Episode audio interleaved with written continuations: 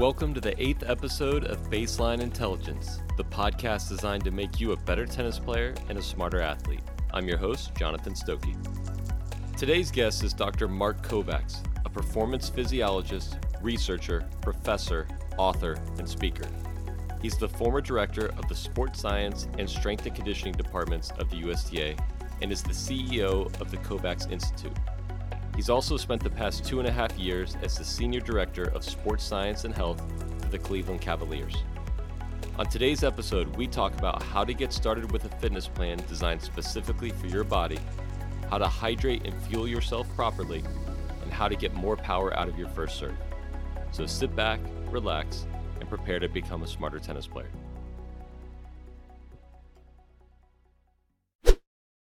All right, Mark, welcome to the pod. Uh, thanks so much for having me. Excited to be here.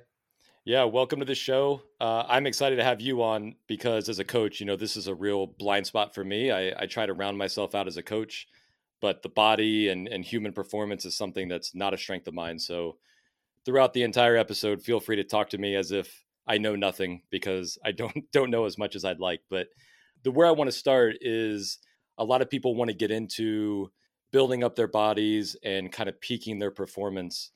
When you're just getting going what should your first step or steps be in that process? Yeah it's a great question because when you're sort of getting started um, doesn't really matter the age it's more you've got to build a foundation just like yeah i think most people understand the concept of building a foundation but i don't think everyone really understands what that means. That means simple basic get some some weight on on, on your body, some load, go through movements and motions that you're going to want to develop over time, but don't try to do too much too early. And we see too many people do this. They try to do super advanced exercises or add too much weight too quickly or try um, so-called specific movements for things that they think they need to work on which is probably correct, but they're probably too early in their program to do that. What I usually recommend is start with a very basic program, things that most people are familiar with, planks, lunges, you know, hamstring exercises, you know, shoulder movements, things that most people can do with bands or dumbbells, and really just try that for a few weeks to get on a good structured program always recommend getting some advice before you start from someone who's trained and is a professional in this, just to make sure that you're doing the things the right way, first off. And then, two, there aren't any things that, based on your injury history, based on uh, your limitations, um, prior surgeries, things like that, that you should potentially stay away from. Just because you see an exercise or a series of movements that a pro is doing doesn't mean that you should be doing that same routine. You know, I hear words like, you know, strength training or mobility, flexibility, endurance. What is the pecking order for those things? What's most important for a tennis player, or where should you be looking when you're just getting started? Yeah, it's, a really important differentiator because I think most people understand strength training means we're loading the body with some external resistance, usually. There's some body weight stuff you can do, but pretty quickly you're going to want to add some external resistance.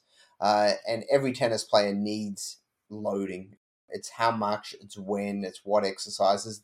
Uh, but usually, how we start is you want about a you know about a quarter of each. So you've got a quarter of your time is strength training, quarter of your time is mobility and flexibility, a quarter of your time is movement and speed, agility, plyometrics type stuff, and then a quarter of your time is endurance. So if you start without knowing an athlete, that's sort of a good starting point to understand and then once you understand the athlete and depending on what your needs are as a player, you may do 50% strength training.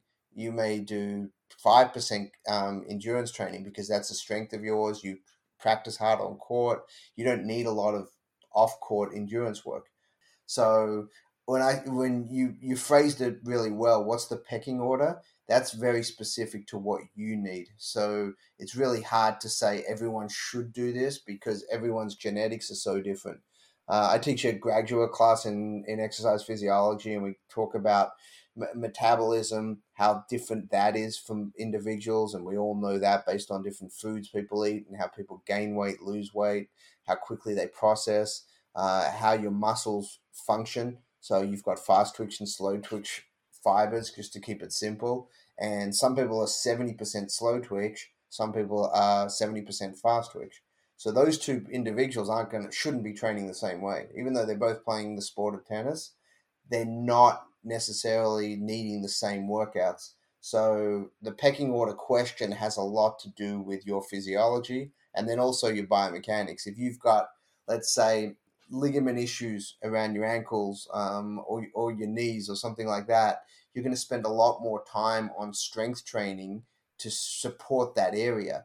Whereas if you don't have a lot of problems in that area, you may not do as much work there. You may do more work on your shoulder and spend more time there. So uh, it's it's one of those things. And I do a lot of stuff very individualized. So when you're looking to start out, you may not need it so personalized. A sort of more general program can work, but pretty quickly you want to get it as specific as possible for your needs. Um, but everyone needs all four of those areas I talked about. Uh, you just do a little bit more if you aren't as gifted in those areas or you don't have the training base in those areas and things like that to try to bring them up. You you definitely don't want a deficiency in one of those areas. So one excuse that people come up with a bunch is obviously I don't have time, right? We all we all don't have times for uh, things that are good for us sometimes, but you know, if someone only had 30 minutes a day, and I know all these questions, you know, have the the background that everyone has a different body, but if you only had 30 minutes a day, where would you focus your time on? Yeah, so we've got really good data to say you want to get at least two strength sessions a week as a minimum. So let's say if you got 30 minutes a day, seven days a week, how do you how do you structure that? So at, at, at a minimum, you want to hit two strength sessions out of those seven. Ideally three, but we do know that one session a week gives you some benefit two sessions a week gives you exponential benefit over one, and three sessions a week gives you more benefit than two, but it's not as big a difference as from one to two. So at an absolute minimum, we want two sessions a week. So that gives you that component. Uh, then depending on your age, the older you are, the more mo- the older and younger you are. It's actually interesting. We're seeing a big divergence here. The younger people are like juniors need to actually do more mobility than mid-level adults. And then once you get above 40, then you got to start really focusing on mobility significantly as well. So you have these bookends. So we always want to incorporate mobility. And a lot of the time, what we'll do, we'll do it as part of the dynamic warm up. And then you'll do it right at the end as part of the cool down. So you may get 10 minutes out of that 30, possibly on some of that. So five at the front, five at the back, uh, and then you've got your 20 minutes to work on the other areas that we've talked about. So you've got two days at least on uh, on your movement, speed, and agility. And then if you need extra conditioning, you can put those in as well. So that quickly gets you to seven pretty quickly. We got two to three sessions of strength, two sessions at a minimum of movement and plyometrics, uh, and then you know that that gives you two two or three sessions left where you would then you know do your endurance work and an extra day of mobility. So it's a pretty easy way to structure it if you've only got 30 minutes a day. And that's a pretty good program. I mean, if you actually do that for 30 minutes a day, you'll get some really good benefits. One term I've heard thrown around is overtraining. And some people have the opposite issue. They have a ton of time and they're really motivated and they get into it. What is overtraining and, and how do you know if you're in that that mode?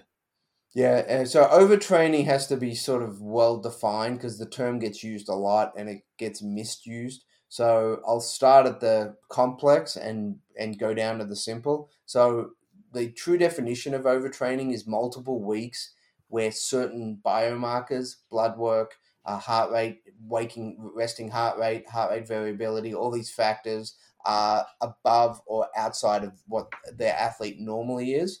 So it takes multiple weeks to truly get into a stage of overtraining. Doesn't usually happen. Most tennis players are not truly overtrained.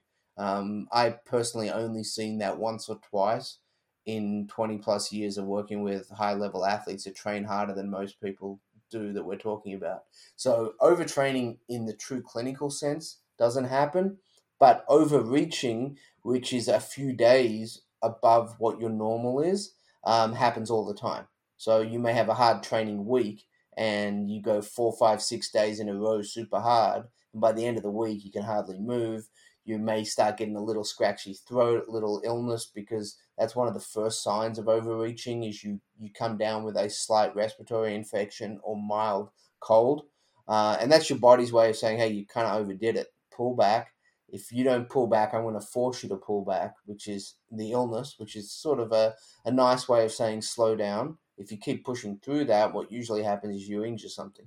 And your body's kind of giving you these signs and signals along the way to tell you you're being a bit of an idiot, you're not listening to yourself.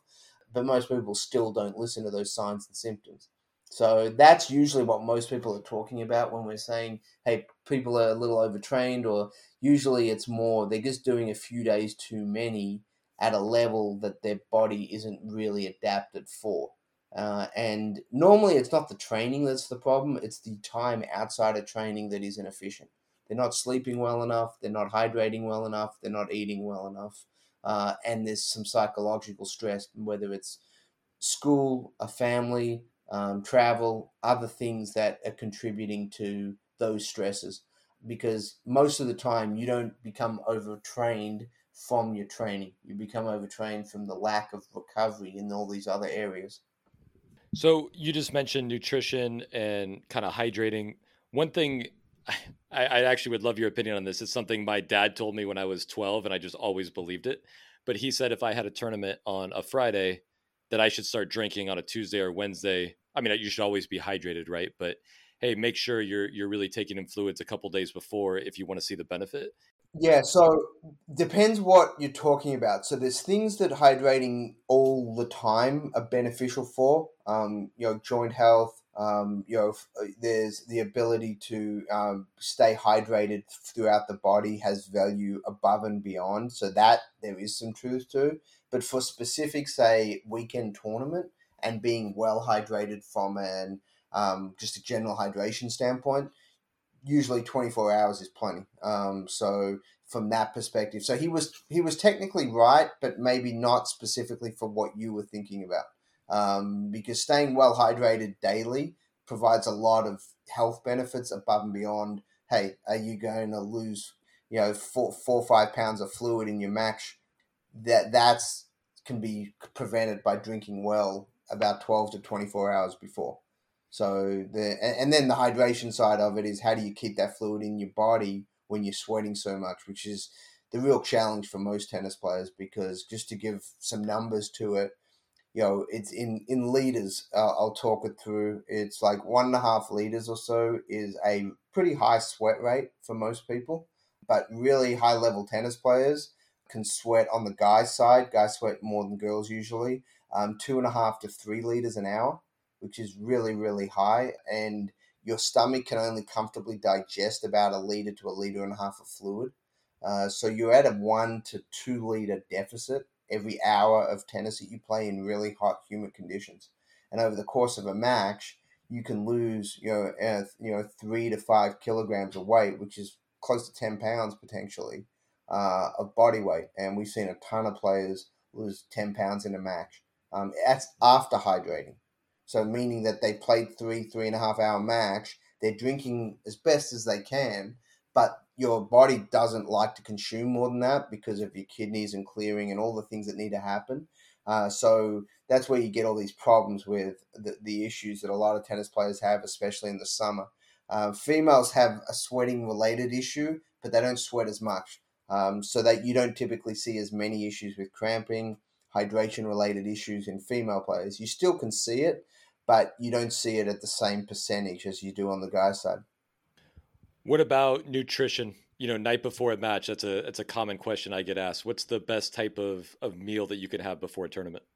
Yeah, it's a it's a great question, and is that's probably more personalized than anything we do. Is we spend a lot of time on um, nutrition work specifically for the individual because the day before is less important than what else are you doing. Because if you're you know there are athletes that are that are carb burners and fat burners. So you can actually test for that to so someone who's a carb burner needs a lot of carbohydrates the night before. Someone who's a fat burner doesn't need the same amount of carbohydrates. So saying hey eat a big bowl of pasta is great for a carb burner, whereas a fat burner isn't going to feel as good eating a big bowl of pasta. They're going to have a little bit more on on the fat side of things that night before. So it may be you know a good, a good piece of meat with some sauce and you know uh, something else like a some type of starch, but it's going to be you know brown rice or something.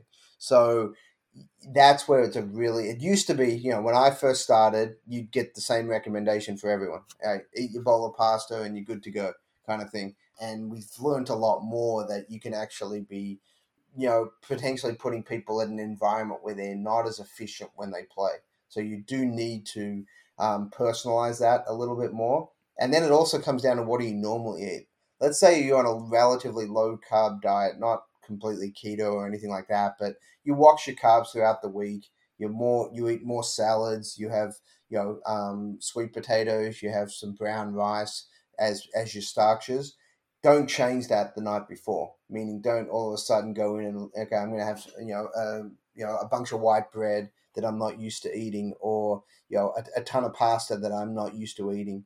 That's probably a recipe for disaster as well because your body digestive wise isn't used to the, those sources and it like everything else it takes the body a few times to get used to and get comfortable with being efficient in the metabol in the metabolism of what you're eating so i had a USTA coach this was probably when i was 16 and i love candy I, I i've always loved candy and they said something that hey you're you're deep in a third set it's okay to have a couple skittles every changeover is that still holding true, or is there better stuff out there that can help you during a match?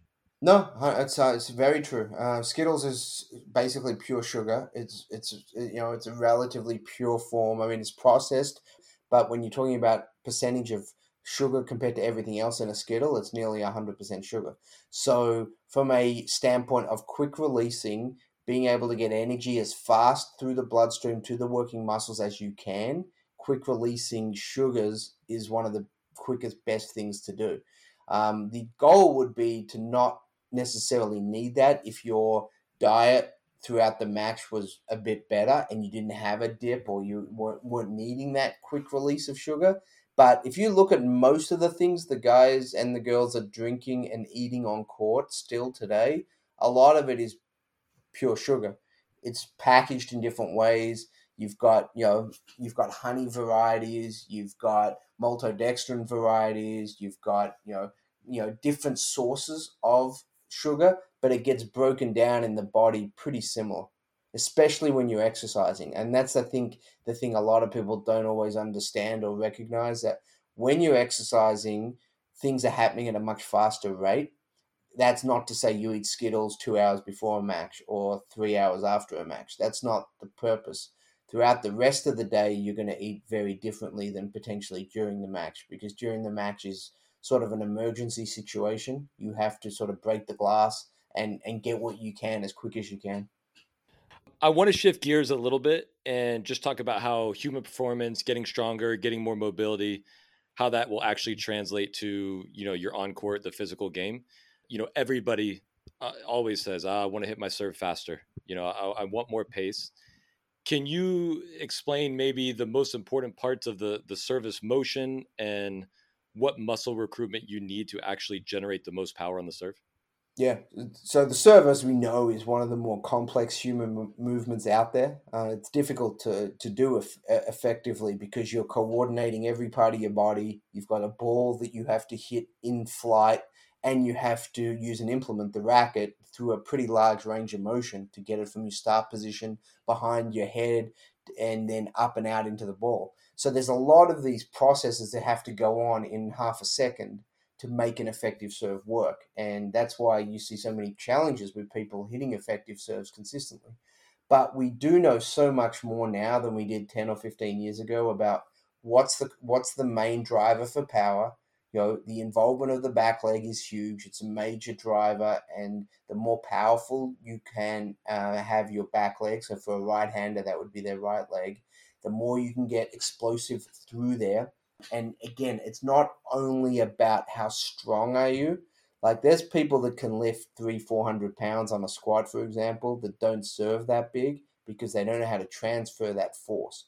because force and power are two different things. Force is how much load can you put on something, so how much can you lift. Power is how quickly can you lift the load that you are using. And that's really what we want in the serve. We want someone to be super powerful. We're not as concerned how strong they are, but if you train strength the right way, it transfers to power if you do the right way of, of training. So that's an important uh, thing to recognize. So back leg is really, really important. Hip rotation is is a big one that a lot of people don't train very well. Is how mobile are you through the hips and can you rotate into that position effectively during the loading of the serve? And the best servers do this so well and so efficiently, and inefficient servers don't. So that's a big one that a lot of people overlook. Then other big area is the, the the shoulder, but the back side of the shoulder, because the objective here is can you get the racket sort of down, you know, behind your head? Can you get your elbow pointing to the sky, and get, can you get the tip of the racket pointing to your back heel? Great servers all get that position. It's sort of that racket drop type position where the tip of the racket is pointing down towards the back heel, the elbow is pointing to the sky. Uh, a lot of players don't have the mobility or flexibility to get down there, and that's where they lose um, some power. Uh, and then the, the the last sort of stage is just after contact is the ability to get into what we call long axis rotation, which is uh, shoulder internal rotation and forearm pronation. You hear for you hear pronation a lot in the serve, but that's right at the end of the movement. We need to have internal shoulder rotation as well. So you need those sort of three big areas to work efficiently.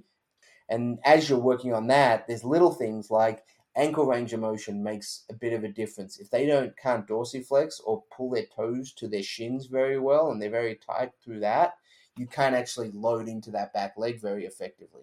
So there's little stuff like that that you would work on um, once you do the big things. But again, that's sort of once someone's got a really good level and you're just trying to get, say, two or three more miles out of them.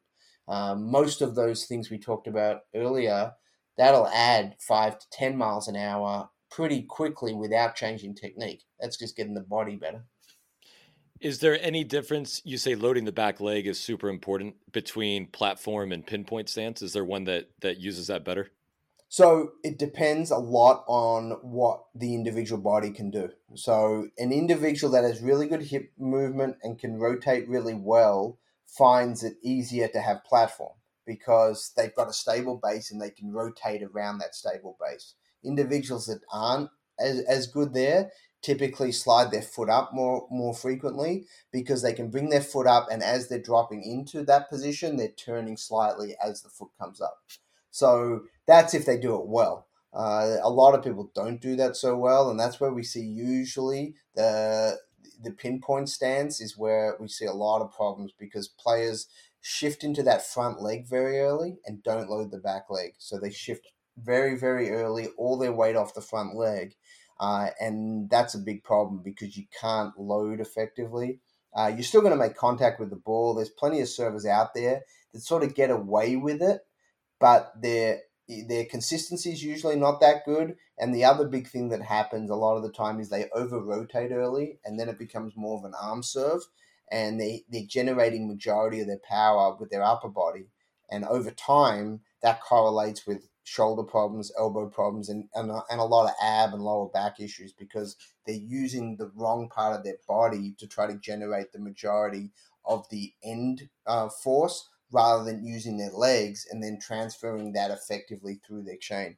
Uh, and that's why if you actually look at the best servers of all time, none of them really had major injuries. Whereas if you look at a lot of the less than great servers, many of them, the ones that have shoulder, ab pulls, lower back stuff a lot, you go back and you look at their serve techniques, there was always something that was a red flag that never got corrected because they were so good. They won so many matches, people didn't want to change it. You can look at people like Pat Rafter, Andy Murray. there's a ton of guys like that that you look at and you're like, yeah, if they would have adjusted their serve, you can't for sure say they wouldn't have had some of their issues, but it correlates very well with what their issues are because of some of the mechanics on, on, on the motion. But they were such great players and they were able to get to a point without stuff breaking down. Um, but at some point, that stuff breaks down. Then you see other people, say like a John Isner, a Pete Sampras, someone like that, that you know has served more aces than just about anyone, and their lower back held up, their shoulders have held up, you know, all the things that would typically break down with that many serves, they were able to sort of maintain it because of the efficiency of the motion. I know this is going to be a really tough question for you to answer, but I'm going to try anyway. I am 37 and I have lower back pain, and my my technique was horrendous. And I know there's a lot of adults out there that play as well that experience lower back pain. Is there a common stroke or fundamental that you see that could be the root cause of that for many people? Yeah, so there's there is a couple commonalities on lower back pain if it's just strokes.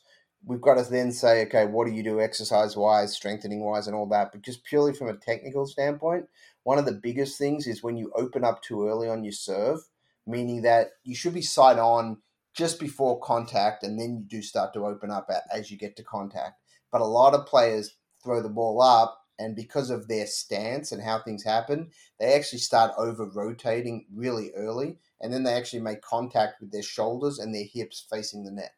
If you're like that, that puts a lot of strain on the back because what happens is you're not only rotating around your spine more, but the second big problem, which is even more important and what causes most of the problems, is you do excessive flexion. So you sort of collapse at contact as you're rotating and that's where you get a lot of these problems at L4, L5, S1 of the spine. Uh, and we see this a lot with youth athletes as well. So as they're going through puberty, their limbs are growing, their heads get out of control, and they have a lot of problems with technique at that age. And that's why you start seeing a lot of these stress reactions, stress fractures at 15, 16, 17, sometimes for a lot of junior players because they do the same thing. But at that age, they're not fully developed, so they don't usually get a bulging disc like an older player would. What happens there is they usually get a pars fracture, uh, and that's a sign usually of something happening technically there. So that's the main one on the serve that we usually see. And then on the ground strokes, you also see when they plant their outside leg in an open stance and they don't actually rotate out of it, meaning that they load off that leg and they hit with their upper body but their leg still stays back. So if they don't release their leg, what happens? The spine rotates around a stiff lower body. So they're like moving very quickly left when their body should be actually going forward, potentially for a right hander hitting a forehand. Um, so that same thing can happen on the back end as well if their foot position uh, isn't right and they don't release the, the the body effectively. So those are the two main ones.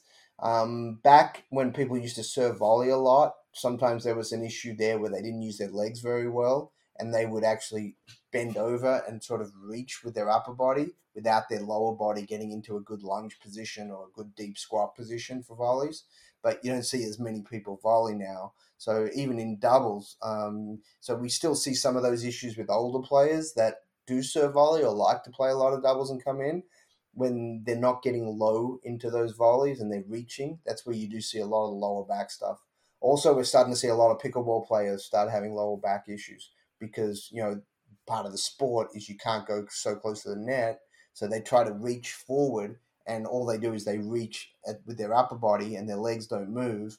And that's one of the reasons where we're going to see a lot of lower back problems in pickleball over the next five to 10 years uh, if people don't work on that. That's interesting. I hadn't thought about that for pickleball. Um, okay, so we're gonna you know finish this up with some Instagram questions. You got a ton. This kind of goes into what we just spoke about, but what do you think the most common reason for injuries is? Is it poor technique or is it a strength deficiency that leads to poor technique? Yeah, so most of the time it starts with poor technique um, because you can strengthen someone so well, but if their technique is really bad and they play four or five hours a day if they're at a you know real serious it's really hard to to strengthen a def, uh, a deficiency or a dysfunction um, because they just you don't have enough time off court to strengthen all that if you're going to be out there four to five hours. So I always start with technique, make sure we do work as well as we can to optimize and make your technique as efficient as possible, uh, and then spend a lot of time on the off court strengthening, um, stabilizing, mobility so that you and so that you have good muscular endurance in those movements. Uh, and, and a lot of people don't do either. You know, they go play, they do a little bit of off court work, but it's not very specific to their issues. So, so many times working out in the gym, just doing generic movements and exercises can be counterproductive because if you've got a bunch of dysfunction and you just try to load that with extra weight, all you're doing typically is loading a dysfunction. You've got to sort of figure out what the dysfunction is. Are there movements, exercises, stability, things I can do to to stabilize or provide mobility in certain areas that need it before I load it heavy? And many times people miss that step. Everybody's different. We've we've discussed that, but if you could tell a tennis player to only focus on one part of their body to improve performance, what part of the body would that be? So broadly, lower body definitely. Eh, the closer to the ground you get better at, the better everything else is because it's everything comes up the chain. So if you've got a problem with your ankle, with your toe, um, with your calf, it's going to change your gait and your loading parameters all the way up. And that's going to, over time, result in problems in your core, in your hips, in your shoulder, in your elbow. So, as much as you can focus on your lower body, and that old concept of you're only as strong as your weakest link, that's so important, especially lower down the chain, because most upper body injuries are lower body um, driven, meaning that v- very rarely does someone have an elbow problem or a shoulder problem that isn't something to do with the opposite side hip, calf, ankle, foot, something going on. And it may have been six, seven years ago. So, you know, let's say a junior rolls their ankle at 13, misses a couple weeks, doesn't do good rehab, comes back, everything's fine, goes on, doesn't think about it. Then in college, shows up and starts getting elbow and shoulder problems. Many times that was because they didn't rehab that ankle four or five years earlier effectively, and there were subtle changes that happened over time. And at some point, the rest of the body had to adjust and adapt, and that then broke down. Very rarely are injuries due to something, unless it's an acute injury, like you, you know, tear a calf, tear a hamstring, something that may be an acute issue. But even the acute issues are usually driven on, from a tennis standpoint, is usually driven by something that's been more chronic and something overcompensated and just couldn't handle that anymore. It did a good job for a while. Everyone, you, you thought as a player that everything feels great, but there was something compensating, and at some point that breaks. What percentage of total developmental time should be on court versus off court? And then does that vary based on age or level? Yeah, that that's a broad question without knowing the age and the level and the goals of the athlete as well. I mean, what are we if we're if we're talking about someone that's trying to play pro or play at a really really high level, um, it's at least 50-50 most of the time. Um, you know, you start with more time on court and then you realize you can't you know hit that many tennis balls. It's just feasibly impossible to hit eight hours a day. Um, it's not like golf where golfers can actually go and hit eight hours a day of golf balls, and they do many of them. Tennis players physically, yeah, four to five hours realistically is about the max for most people to hit tennis balls. So you still got five, six hours a day of time to spend on your body. So normally we, we start with a 50 50 sort of mix. You know, if you're doing four hours a day on court, you know, can you get four hours a day off court if you're trying to play pro? And that doesn't mean, um, you know, that's a combination of conditioning. It's a combination of strength work. It's a combination of mobility, flexibility, um, and even we put recovery into that structured recovery, meaning that that could be massage, that could be um, variations on taking care of blood flow, ex- things that you do for your body, stuff like that. So don't think of that off court as just hard physical training because that would be not feasible either to do four hours of hard physical work after four hours of tennis work. But normally try to get about a 50 50 split. For most people that aren't looking to play at that level, it's usually about 50% we recommend. So if you play two hours of tennis, you know, try to do an hour of physical work. Um, so start with that, and then you may need a little more than that if you've got deficiencies, limitations, things like that. So again, my frame of reference is competitive players that are looking to get the most out of their game. So if you're less competitive, more recreational, trying to just do enough off court work so you don't get injured on court, um, then you know you may be able to get away with 25% of your time. Um, but again, it just comes down to what are your goals. And the last question, and I'm going to need you to explain what this drill actually is, but they want to know how you came up with the MK drill.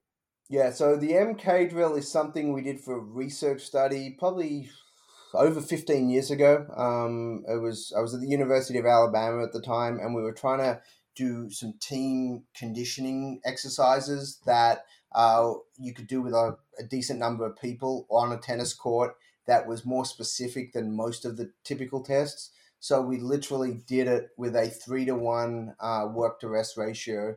Um, but pretty much means that you rested three times as much as you worked, and you started at a, a doubles line to doubles line and back. So what a lot of people do on a tennis court. You do it one time and then rest. So it takes about five seconds, give or take, depending on how fast you are. You rest 15 seconds. Then you do down and back twice. And so it's 10 seconds of work. You have 30 seconds of rest. So you literally do that until you do six times, which is about 30 to 35 seconds for most people. Um, and then you come back down off that. And the beauty about that takes about 12 to 15 minutes depending on how fast you are. So it's it, and it works in the longest point possible. No one's playing a point much longer than 35 seconds. So it's trying to simulate the longest point possible and then points in between that from five seconds up to 35 seconds.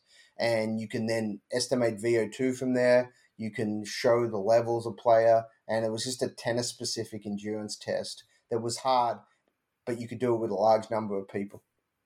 That's awesome. All right. Well, uh, Mark, it's been a pleasure. And, you know, like I said, this is a blind spot for me. So I know I've already learned a lot. And the only thing I was hoping for was that you'd tell me I could start eating candy again off court. As long as you're uh, playing tennis and you're on court, no problem. Yeah. I- am standing on court. Does that count? Yeah. Hey, listen, eh, we have a whole different set of rules for coaches, by the way. There's a whole different discussion for coaches. Yeah. Well, we'll have to have that off air. I, w- I want to hear all about that. Um, but thanks for coming on. And, and where can we find you? Yeah, so just go to kovacsacademy.com. So if they're players, that's sort of the our, our site. That's our institute. We have an online uh, resource there. They can go to kovacsinstitute.com as well for some of the stuff we do. Um, and then, you know, those are the two ways they can reach me. And you can go on Instagram as well, Co- uh, Kovacs Institute uh, on Instagram as well. Well, Mark, thanks again. And uh, hopefully we can do it sometime in the future. Awesome. Thanks so much. This was great. Thanks again to Mark for joining us today. Lots of cool information and things that I had heard for the first time about hydration, how to properly fuel, how to break up strength and conditioning programs by the day and by the week. Uh, the thing that stood out the most to me, though, was the loading of the back leg on the serve and how that translates to service speed. So I'm really excited to go out and try some drills where I emphasize the loading of the back leg and see if that results in some extra speed for my players. Look to my Instagram at Stokey Tennis for some drills that will focus on loading that back leg, and uh, hopefully we'll all be serving faster by the summer. I want to thank you all for listening. I know there are a lot of podcasts out there, and I'm grateful you chose to join me today. I'm motivated to evolve and improve, so please subscribe if you enjoyed the episode and leave a comment or review so we keep getting better every week. For more, check out my Instagram at Stokey Tennis for clips from these podcasts, as well as general drills and tips to help your tennis game. Thanks for listening. I hope you just improved at tennis without even hitting a ball.